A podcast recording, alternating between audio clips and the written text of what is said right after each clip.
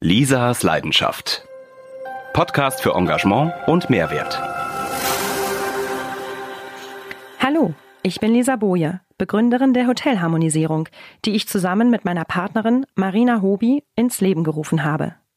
In diesem Expertenblog für Hoteliers, Gastronomen und serviceorientierte Unternehmer erhalten Sie Tipps, Inspirationen und exquisites Know-how darüber, wie Sie die Gastgeberlandschaft positiv beeinflussen. Und zwar mit Methoden und Denkanstößen, die über das übliche kaufmännisch wie marketingtechnische hinausgehen. Denn echtes Engagement und Mehrwert für Ihren Betrieb ist eine Frage von authentischem Vorleben und motivierendem Andersdenken.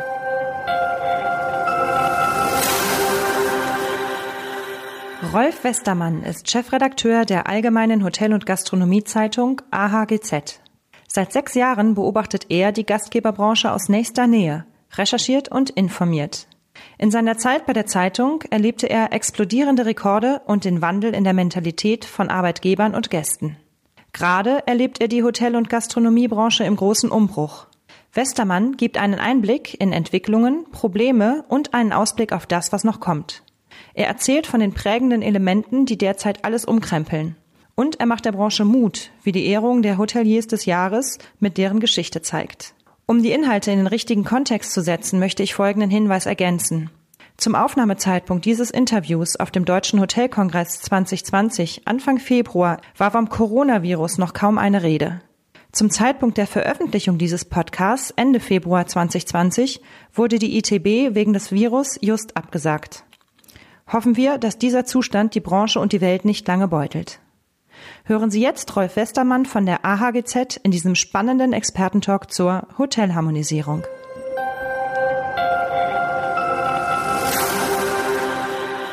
Auf dem Deutschen Hotelkongress 2020 im Intercontinental in Berlin sitze ich mit Rolf Westermann, dem Chefredakteur der AHGZ vom Mattes Verlag in Stuttgart, der wiederum zur DFV Mediengruppe gehört. Lange Einleitung. Perfekt. Zusammen.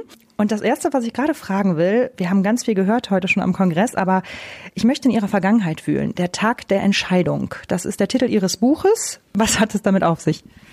Ja, jeder hat seine Tage der Entscheidung. Unternehmer haben besonders viele Tage der Entscheidung.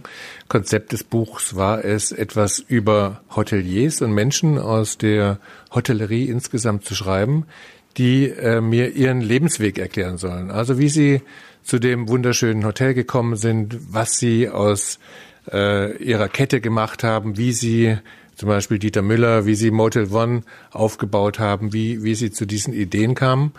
Und da war die Frage, jeder musste mir einen Tag der Entscheidung äh, erzählen, also der Knackpunkt, wo es mal spitz auf Knopf stand. Bei Dieter Müller war es zum Beispiel so, er hat mal äh, eine Vorläufer-Hotelgruppe gehabt, die hieß Astron und äh, er hat sie äh, zur Zeit äh, der Terroranschläge von New York, war ja eine sehr volatile Zeit, wo man nicht mehr so richtig investieren wollte.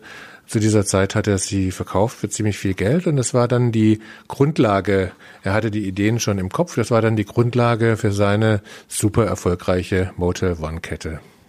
Sie kommen ja auch nicht aus dem Hotelbusiness, also kann man Ihnen auch die Frage stellen, wann war denn Ihr, Ihr Tag der Entscheidung, sich für die Hotellerie zu begeistern? Eigentlich haben Sie Journalismus, Psychologie und Politik und Politik studiert, genau. Und jetzt äh, sind Sie aber in der Hotellandschaft gelandet. Gut, ich bin aber nicht Hotelier, ich bin nach wie vor Journalist, also dem Metier bin ich schon treu geblieben. Und äh, bei mir war einfach irgendwann die Entscheidung, mit etwas über 50 Jahren. Da habe ich gesehen, ich äh, habe noch äh, 15 Jahre vor mir. Möchte ich das so wie bisher im aktuellen Journalismus verbringen? und äh, zu Landtagsdebatten gehen, über ähm, Geiselnahmen berichten und Hintergrundberichte schreiben. Und ähm, ich hatte den Eindruck, dass ich schon viel gesehen hatte, viele Positionen inne hatte. Da habe mich gefragt, was kann da noch kommen? Und da habe ich gesehen, die AHGZ die sucht einen Chefredakteur und da dachte ich, Hotellerie ist mal ein anderes Thema, ist ein kreatives Thema. Das wäre doch vielleicht etwas für meine weiteren Jahre. Dieses Jahr sind Sie sechs Jahre bei der AHGZ. Sind Sie in sechs Jahren auch noch bei der AHGZ? Soweit äh, habe ich das in meinem Leben gelernt, dass man diese Voraussagen nicht treffen kann. Das kann man weder für das Bruttoinlandsprodukt äh, noch äh, für die Gesundheit noch für irgendwas treffen. Also es ist ein langfristiges Projekt. Das sehen Sie ja daran, dass ich sechs Jahre dabei bin. Aber was in sechs Jahren ist, das weiß natürlich auch wieder kein Mensch. Wie hat sich die Hotellandschaft oder die Gastronomielandschaft entwickelt in den letzten sechs Jahren, seit Sie angefangen haben? Ja, wir haben jetzt äh, das zehnte Rekordjahr in Folge gehabt, äh, 2019. Also insofern äh, sind seitdem ich angefangen habe noch ein paar Rekordjahre hinzugekommen. Hängt jetzt nicht unbedingt mit meinem Einstieg in die Branche zusammen, äh, aber sag mal, es ist eine sehr erfolgreiche Branche. Es macht Spaß, in ihr zu arbeiten. Und äh, es gibt ganz viele kreative Ideen. Das hat mich damals auch fasziniert. Also, dass es nicht das eine richtige Hotel ist und alle anderen müssen ganz genauso aussehen, um erfolgreich zu sein, sondern dass gerade die Unternehmer, auch die ich in meinem Buch äh, beschrieben habe, dass die sehr unterschiedliche Vorstellungen haben. Und dann kommt es darauf an, mit welcher Leidenschaft, auch mit welchem Fortune äh, setze ich diese Konzepte um und bleib dran und dann kann ich mit vielen unterschiedlichen Projekten und Konzepten Erfolg haben. Sie sagten gerade, seit zehn Jahren haben wir einen Aufwärtstrend in der Hotellerie, der bezieht sich auf den Dachraum? Auf jeden Fall in Deutschland. Also die AHGZ äh, berichtet vorwiegend über Deutschland. Also es geht seit zehn Jahren mit den äh, wesentlichen Kennziffern in der Hotellerie bergauf. Und das tut der Branche natürlich gut. Es ist äh, inzwischen sehr viel Geld in der Branche. Es wird sehr viel neu gebaut. Ähm, heutzutage, wenn man ein äh, Geld von der Bank haben möchte zur Finanzierung von Hotelprojekten, finden die das gut. Es gibt Hotelfonds, die aufgelegt sind, die bringen eine Rendite von viereinhalb, fünf Prozent. Das schafft man sonst in keinem anderen Bereich. Vor zehn Jahren, da war ich noch nicht in der Branche, aber da habe ich mir sagen lassen, war das anders. Da hat man die Hotellerie und auch äh, vor allem die Gastronomie eher ein bisschen mit spitzen Fingern angefasst und wollte da nicht so richtig reinsteigen. Äh, heutzutage hat sich das platt gewendet. Also alles richtig gemacht alles richtig gemacht, was die Aufwärtsbewegung der Hotel- und Gastrobranche an sich anbelangt. Gleichwohl gibt es weiterhin eine Abwärtsbewegung innerhalb der Mitarbeiterschaft von Hotellerie und Gastronomie. Die nickelt seit zehn Jahren immer mehr ab. Was ist da los? Also äh, die Zahl der Mitarbeiter ist natürlich gestiegen. Es gibt inzwischen im Gastgewerbe mehr als eine Million sozialversicherungspflichtige Jobs.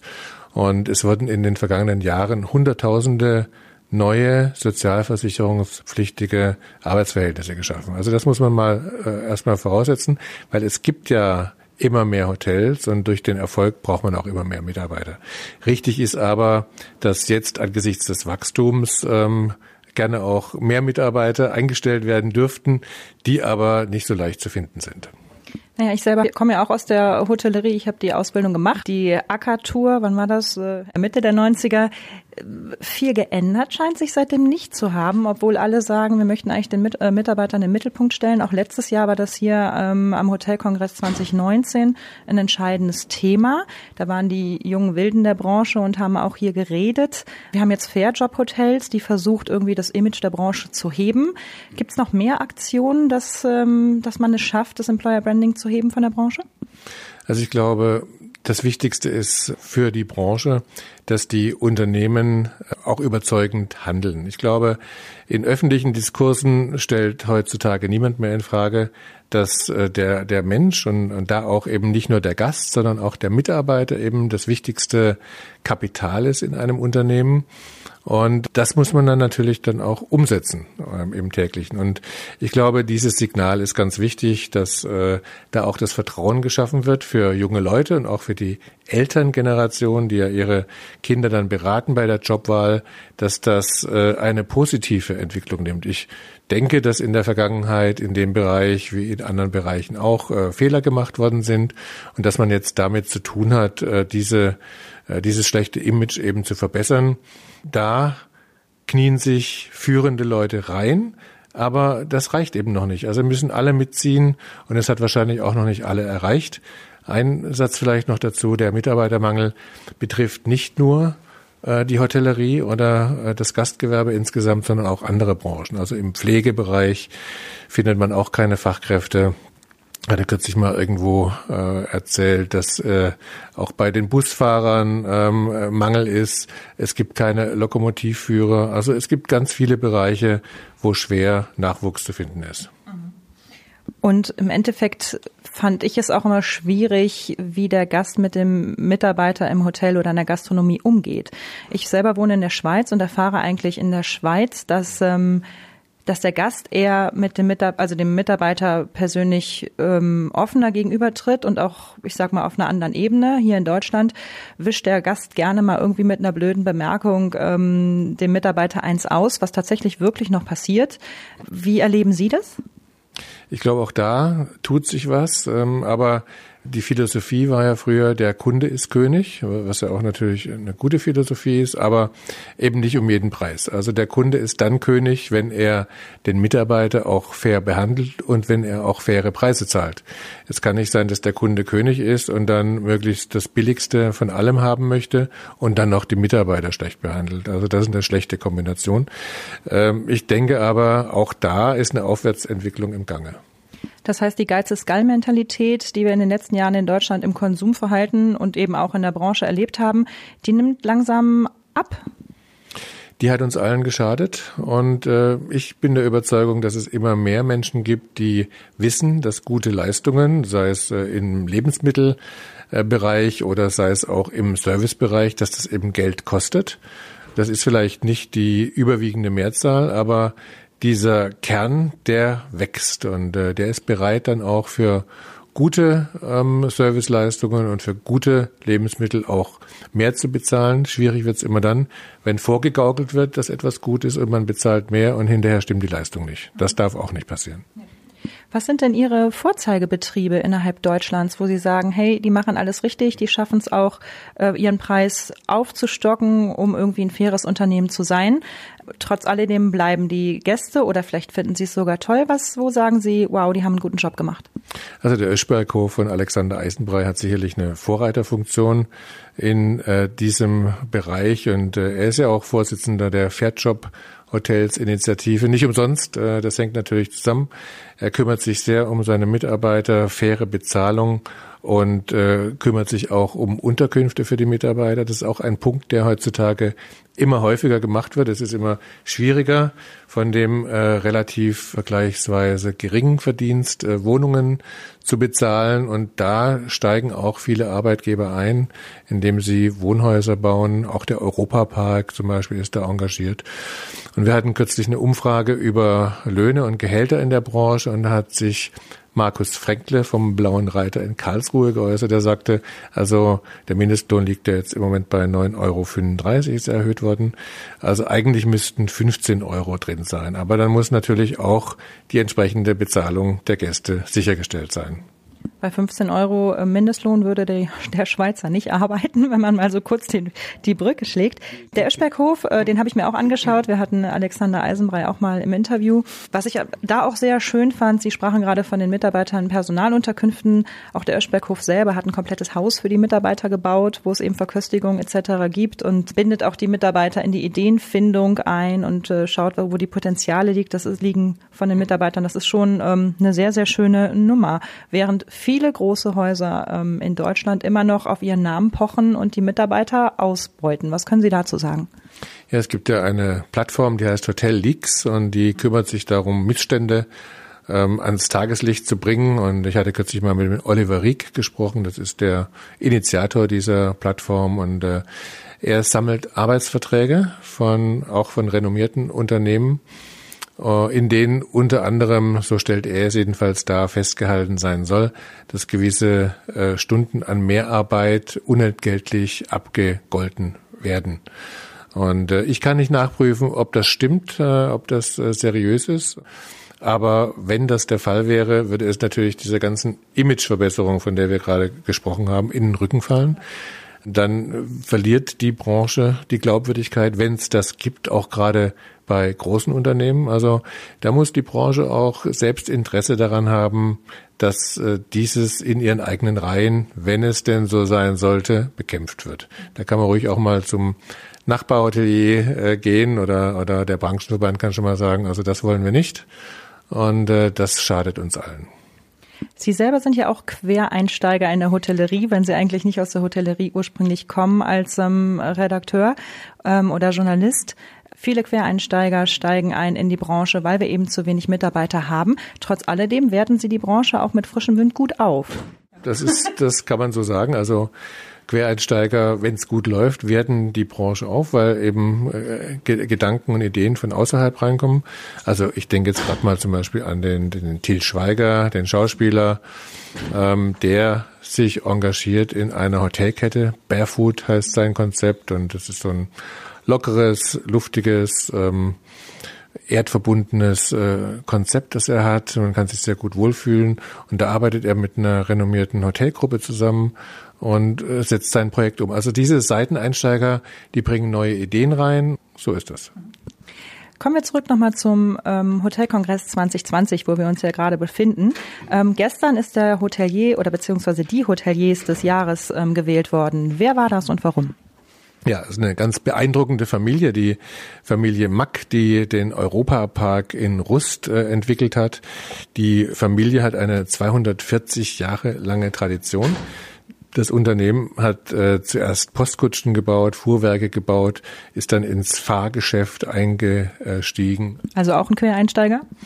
Ja, genau, kam auch von der ganz anderen Seite, richtig. Ähm, haben dann Achterbahnen gebaut und ähm, 1975 war es, glaube ich, da hat der Roland Mack die Idee gehabt, in den Sümpfen der Rheinniederung im Schnakengebiet ähm, einen, äh, einen Freizeitpark zu errichten und da ist er fast ein bisschen für verrückt erklärt worden, dass er sowas macht. Er hat äh, sich am Anfang schwer getan, Kredite zu bekommen und er erzählt immer gerne die Geschichte, dass er damals versucht hat, bei der Dresdner Banken Kredit zu bekommen und das nicht geschafft hat. Und äh, ihn gibt's heute noch, aber die Bank gibt's nicht mehr. Das ist so eine kleine Genugtuung. Und also auf jeden Fall war das Projekt sehr erfolgreich. Und jetzt haben wir die achte Generation, die am Ruder ist. Ist die Ann-Kathrin Mack, Architektin, und die Brüder Thomas Mack und Michael Mack, die jetzt das Sagen im Wesentlichen haben im Tagesgeschäft und die stehen auch für die neueste Erweiterung des Europaparks. Das ist äh, Rolantica, eine, eine Indoor-Wasserwelt, äh, und äh, ein, ein neues Hotel, Kronasar, mit einem irren Storytelling. Und äh, das ist jetzt beides im Jahr 2019 eröffnet worden. Auch noch in, in Time und mit einer Rieseninvestition von 200 Millionen Euro. Und äh, also diese ganze Familientradition und jetzt dieser dieser neue Mut, also das erfordert ja wirklich Mut, so viel Geld in die Hand zu nehmen und zu sagen, wir investieren dann nochmal, obwohl wir schon jetzt 5,7 Millionen Besucher haben, erweitern wir das doch mal, weil wir äh, stellen uns vor, dass äh, noch mehr kommen können. Äh, das ist eine mutige Entscheidung und ja, dafür sind sie geehrt worden. Und das auch noch in dem letzten kurzen Katastrophenjahr, wo ja ähm, die skandinavische Landschaft gebrannt hat. Wir hatten da auch letztes Jahr noch Dirk Henninger im Interview, der die äh, Gastronomie da aufbauen durfte. Das war ja auch noch ein kleiner Rückschlag in den Nacken für die Firma. Trotz alledem hat sie das super hingekriegt. Haben es super hingekriegt und das ist auch noch im, im selben Jahr auch noch nebenbei sozusagen wiederhergestellt worden. Genau. Und da sind die alle an ihre Belastungsgrenze gegangen. Ja, und das, da braucht man wirklich Weitsicht und eine gute, gute Steuerung äh, und vor allem auch eine tolle Generationenweitergabe. Also was mir so besonders gut gefällt an der Familie Mack ist auch, ähm, dass äh, die, die, die Weitergabe innerhalb der Generation, die Verantwortungsübernahme, dass das so gut funktioniert. Die haben sich eine Familienkata erstellen lassen mit externer Hilfe, wo jeder seine Rolle festgeschrieben hat, wo jeder weiß, was er tun muss. Kurze Frage, eine Familiekarte? Karta. Eine Karta. Okay. Genau, eine Karta. Also wo jeder, wo festgeschrieben ist, was ist meine Rolle und wie kann es mal werden und wie funktioniert das und, und welche Spielräume hat man und auf diese Weise funktioniert das und, und, und auf diese Weise wird auch die junge Generation, sind ja noch sehr jung, die drei, die, die drei Geschwister, äh, wird schon eingebunden. Und die Älteren, die lassen langsam los. Also so soll es ja eigentlich funktionieren. So sollte es ja auch nicht nur in einem Familienbetrieb unternehmen, sondern äh, so sollte es nicht nur im Familienbetrieb funktionieren, Entschuldigung, sondern ja auch unter den Mitarbeitern in einem Hotel. Also wenn man da es schafft, dass jeder seine Rolle findet und auch seine Rolle mit eigenen Leidenschaften und Potenzialen, die vielleicht nichts mit dem Hotelwesen zu tun haben, die man aber trotzdem einbinden kann, ähm, dass jeder seine Leidenschaft noch im Beruf tatsächlich noch zusätzlich ausleben kann. Ich glaube, dann hat man es doch ganz gut geschafft, oder? An was denken Sie da? Na, ich denke beispielsweise, dass ähm, ein Beispiel wie bei den Johannesbad Hotels, dass der Koch um Viertel nach sieben seine Schürze abbindet, sich eine frische umbindet und zehn Minuten Geige spielt im Restaurant. Oder dass der Empfangsmitarbeiter Peter, das ist jetzt in einem anderen Hotel, ähm, Kräutersammler ist, das weiß aber keiner. Und jetzt auf einmal darf er Kräutersammlungen für die Gäste ähm, machen und äh, die Gäste sind begeistert und auf der Karte stehen eben die frisch gesammelten äh, Kräuter als USP vom äh, Empfangsmitarbeiter Peter. Also das sind die Konzepte, wo man den Menschen ähm, in größerem Umfang sieht als jetzt nur als Mitarbeiter für eine bestimmte Funktion. Und das hat sicherlich Zukunft, ja. Muss es auch, denn wenn ich nur eine Nummer bin, habe ich irgendwann auch keine Lust mehr da zu arbeiten, würde ich sagen. Ja, wobei Nummer würde ich jetzt gar nicht äh, so sagen und auch nicht jeder will das. Also nicht jeder will, will sich dann abends noch einbringen, sondern manche gehen dann auch ganz gerne nach Hause. Und äh, aber ja, also es bietet auf jeden Fall für einige sicherlich Spielraum, sich weiter zu verwirklichen. Sie sprachen gerade noch vom Storytelling von Rulantica. Was ist denn das für ein Storytelling? Ja, das ist eine geheimnisvolle Geschichte, geht um eine sagenumwobene Insel, Rulantica, ähm, und ein, äh, das Hotel ist als, als äh, Naturkundemuseum gestaltet. Da sind dann Ausstellungsstücke, also vermeintliche Ausstellungsstücke drin, Skelette und äh, Versteinerungen. Und in der Empfangshalle, wenn man reinkommt, startet man erstmal auf ein riesiges Skelett einer einer Wasserschlange, einer Meeresschlange über mehrere Stockwerke und unten empfängt einen der skelettierte Kopf in Menschengröße, die heißt Zwalgur und äh, da hat man gleich sofort, wenn man reinkommt, den Eindruck, dass man im Museum ist und da wohnt man jetzt. Also ist, ist eine irre Geschichte, die sie sich da ausgedacht haben. Ist es wirklich wahr, dass Storytelling so wichtig für die Hoteliers wird, gerade diejenigen, die eben kleine Hotels sind und nicht an großen Ketten angehören? Also wenn wir sehen, woher wir kommen in vielen Bereichen der Hotellerie, ähm, dass eben manches nur äh, dupliziert wurde und überall gleich gebaut wurde und äh, dass da keine Story mit verbunden ist, dass jedes Zimmer dann gleich aussieht, egal ob in Frankfurt, in Atlanta oder in Kairo. Ähm, da sind wir schon weg und, und, und viele Hotelunternehmen überlegen sich heute, wie kann ich mich in dem lokalen Umfeld, in dem ich bin, verankern. Also man möchte nicht mehr als Raumschiff landen. Das Hotelraumschiff landet irgendwo auf der grünen Wiese oder im Stadtteil und dann kommen jetzt Reisende aus aller Herren Länder und die gehen dann wieder weg, sondern man möchte Bestandteil sein des Kiezes, der Stadt, des Dorfes, wo man ist und äh, man möchte nicht nur für die Reisenden da sein, sondern eben auch für die Einheimischen. Und äh, ja, dazu ist ein gutes Storytelling nötig. Und man hört auch generell so durch die ähm, Hotellandschaft, dass die Mitarbeiter-Gastbindung auch ähm, geöffnet wird und es immer mehr gewünscht wird vom Gast mit den Mitarbeitern zu kommunizieren, auf Tuchfühlung zu gehen. Früher, ich habe es noch gelernt, die vornehme Zurückhaltung. Man war eher Schatten und durfte sich als Mitarbeiter möglich nicht zeigen, es sei denn, man wollte irgendwas Gutes für den Gast tun oder der hatte eine andere, ähm, noch einen extra Wunsch. Aber heute ist es ja so, dass die Mitarbeiter aktiv, proaktiv auf den Gast zugehen, mit ihnen in Kommunikation treten. Sehen Sie das ähnlich? Ja, also sag mal, die, die Kommunikation vom äh, Mitarbeiter zum Gast hat sich insofern verändert, dass es in vielen Bereichen nicht mehr darum geht, irgendwelche Handbücher abzuarbeiten und zu sagen, bei der Situation A reagiere ich äh, 1c und das lerne ich auswendig und dann ist man so eine Marionette. Also das ist dann schon ein bisschen merkwürdig, dass man, es ist jetzt kein so natürliches Verhalten, wobei natürlich Standards eingeübt werden müssen, das ist auch keine Frage. Aber ähm, man, man sucht heute den, den emotionalen Spielraum, die emotionale Intelligenz. Wie reagiere ich als normale Person, als normaler Mensch auf bestimmte Situationen und so möchte ich auch, dass der Gast angesprochen wird und nicht als irgendwie aus dem Handbuch vorgelesen bekommt die Standardsätze eins bis sieben. Wo sind denn momentan, jetzt 2020, die größten Probleme, die die Hotellerie und Gastronomie zu, zu bewältigen hat. Dankeschön. Also wir haben ja schon über die Mitarbeiterproblematik gesprochen. Das ist sicherlich ähm, ein größtes Problem. Wir haben eine boomende Branche und zu wenig Mitarbeiter, dass sie gar nicht so wachsen können, wie sie wachsen könnte. Das ist natürlich Problem Nummer eins.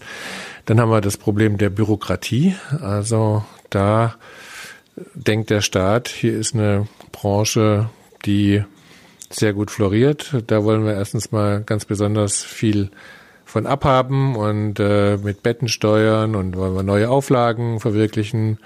Und das Bürokratiemonster wird äh, meistens immer größer. Wir haben jetzt im Hotelbereich ähm, seit Januar die Möglichkeit, dass wir den digitalen Meldeschein haben. Und das ist, glaube ich, eine Entwicklung, die sich im Lauf des Jahres bei vielen Häusern durchsetzen wird. Und das ist äh, eine, sicherlich eine Erleichterung. Erleichterung ja. glaube ich auch. Was ist mit dem Punkt der Nachhaltigkeit?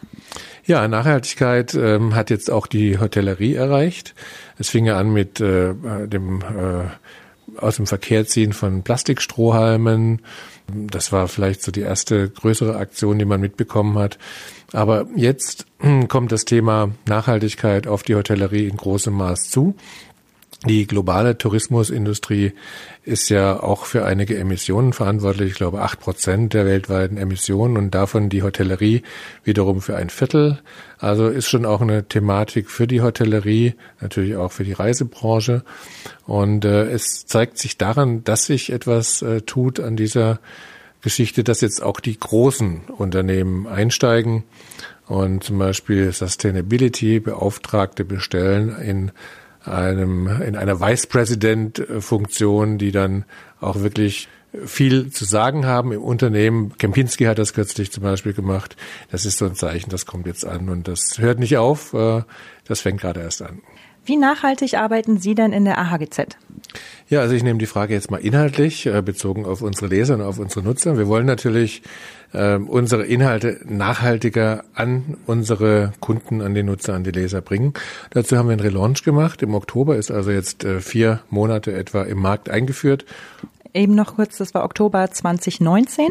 Genau, Oktober 2019. Und ähm, ja, das ist äh, geprägt von, vor allem von, von drei Gedanken. Also, dass wir die Optik äh, besser machen wollen. Wir haben jetzt ein frisches äh, Layout, ist wirklich ganz toll gelungen und überzeugt die meisten auf den ersten Blick. Es sieht, arbeitet mehr mit Gegensätzen. Äh, wir haben äh, einerseits einen dichteren Text, auf der anderen Seite mehr leere, freie Fläche und dann größere, Anspruch, ansprechendere Bilder. Also es sieht echt das aus. Auch das Logo haben wir geändert.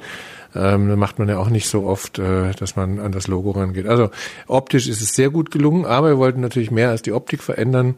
Wir wollen auch vor allem mehr über die Gastronomie berichten, weil wir sagen, Hotellerie und Gastronomie gehören zusammen. Es bildet zusammen heutzutage ein gemeinsames Wachstumsfeld. Beides boomt und beides lässt sich nur künstlich trennen. Deswegen wollen wir mehr auch über die Gastronomie berichten.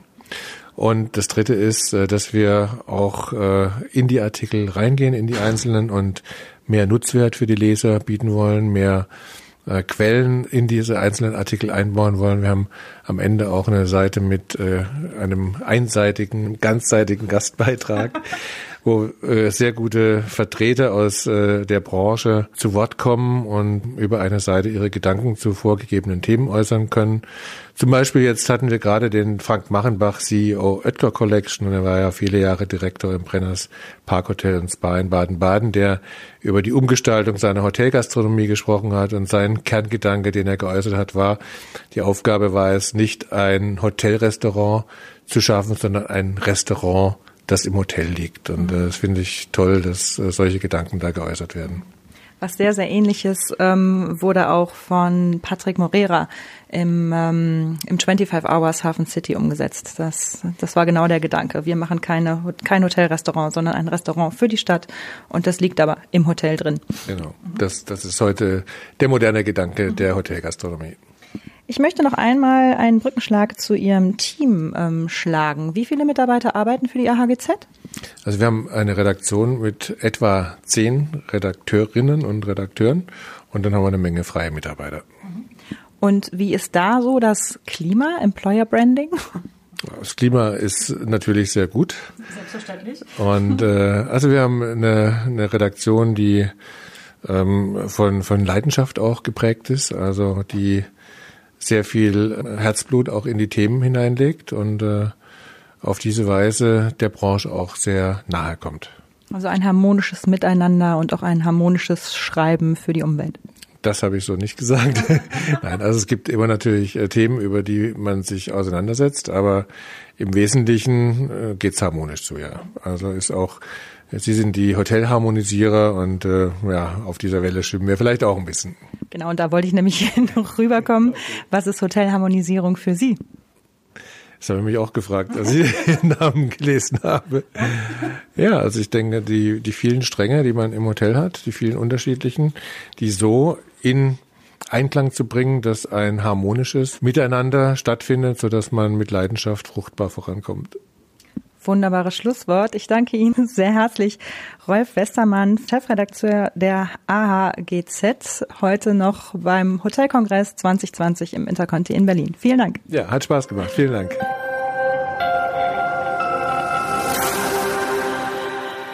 Sie sind auf den Geschmack von Hotelharmonisierung gekommen?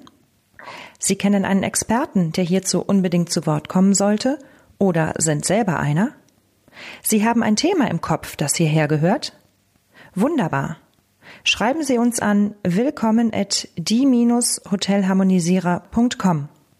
Buchen Sie ein unverbindliches Strategiegespräch zur Verbesserung Ihres Employer Brandings oder zum Hotel Staging auf unserer Webseite www.die-hotelharmonisierer.com. Denn wir haben zum Ziel, wieder mehr Engagement und Mehrwert in die Gastgeberwelt zu bringen. Wir hören uns. Das Abonnieren nicht vergessen.